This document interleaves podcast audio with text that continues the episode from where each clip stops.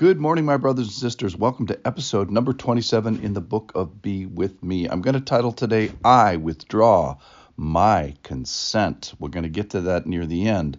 We're in a section where we're talking about the resurrection power of God being brought to bear in our battles with temptation. That is, is my relationship with God good for something practical?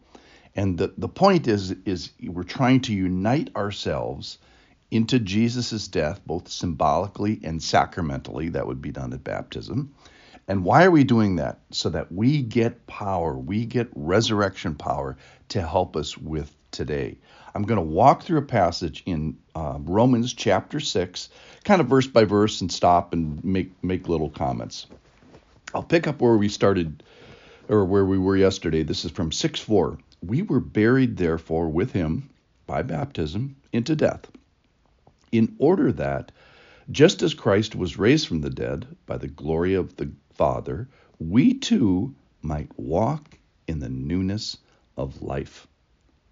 For if we have been united with him in death like his, we shall certainly be united with him in a resurrection like his. All right, so let me just pause here. And there is going to be help on that day. That is the resurrection day. So the power of Christ is going to be applied on the day of our death. And that's all well and good. And this passage mentions it, but really just mentions it. The real point of this passage is not that day, it's this day, it's today. It's the life that we live with temptation. It's the it's the walking we do with these legs. And and the question that we're asking is is a relationship with God good for anything? And we'll find out the answer is going to be yes. All right, verse 6. Read along with me in your Bible. This is Romans 6 6, if you can. Open it up.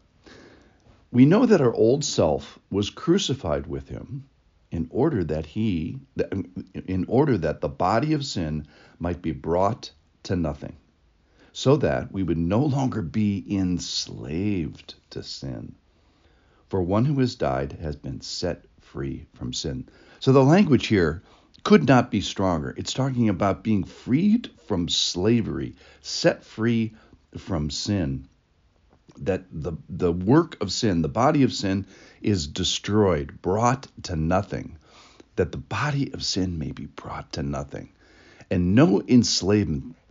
This is a, a redemptive passage about freeing the slaves. And what is it? What is it free from? The necessity to sin.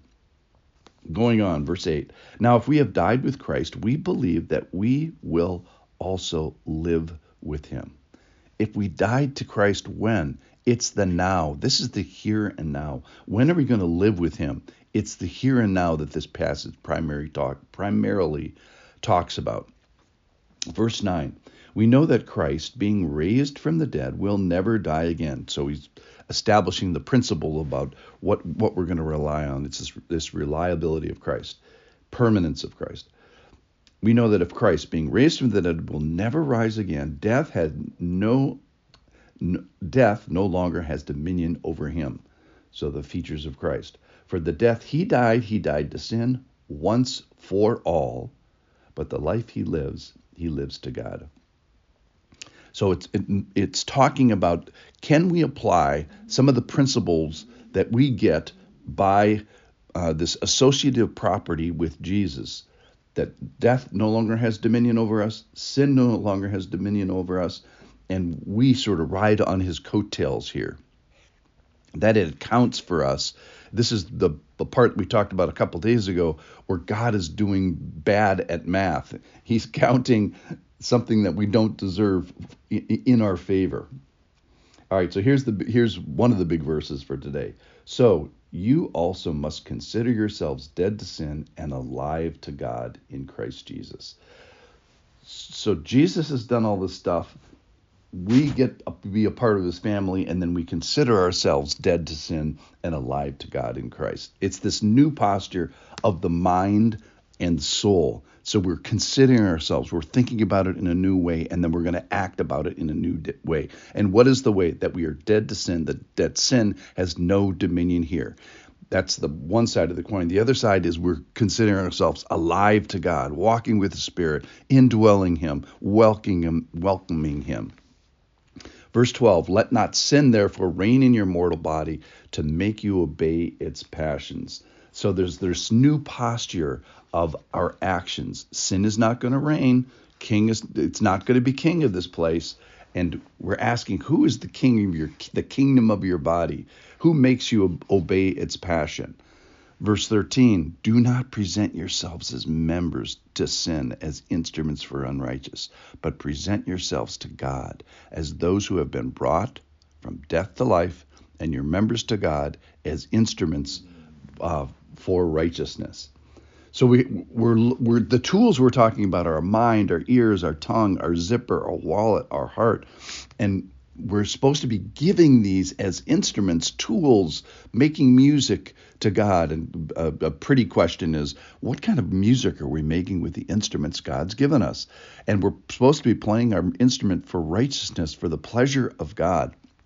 And the final verse today For sin will have no dominion over you, since you are not under law, but under grace. Now, sin is still present, it's still juicy, and it's still temptation, but it is not having dominion, and we are not slaves to it. All right, so I want to talk. If you're frustrated by your sin and you are an unbeliever, that is, you're a, a kid outside of a candy store looking in saying, Man, I want that stuff. Today is the day. This passage does talk about belief, it talks about being united him with death. That's a, that's a code word. Uh, for becoming a Christian, being buried with Him. That's a code word for having faith in, in, the Lord. If you're from the outside looking in, today's the day. Believe, yield, access Him, bow the knee. And if you're a believer, I think this really just says, hey, wake up and smell the coffee. Access this ongoing help that's available. The old self is crucified with him in order that the body of sin might be brought to nothing. You are not supposed to be enslaved by this. So, considering yourself dead to sin, changing your mind about this and being alive, alive to God. Remembering sin is alive and well, we know that, but it's not obligatory. And we withdraw our consent of our members to its obligation to the temptation. I do not submit to this. I am taking my body member away from that temptation of the eye or tongue or zipper or whatever it is. So the call to the believer is act like it, avail this access, be alive to God, and ask Him for help and stop ignoring this. Consider sin dead having no dominion, and I am not obligated to it. I withdraw my consent so I can walk newly and make beautiful music with the instrument of my body. Thank you for listening.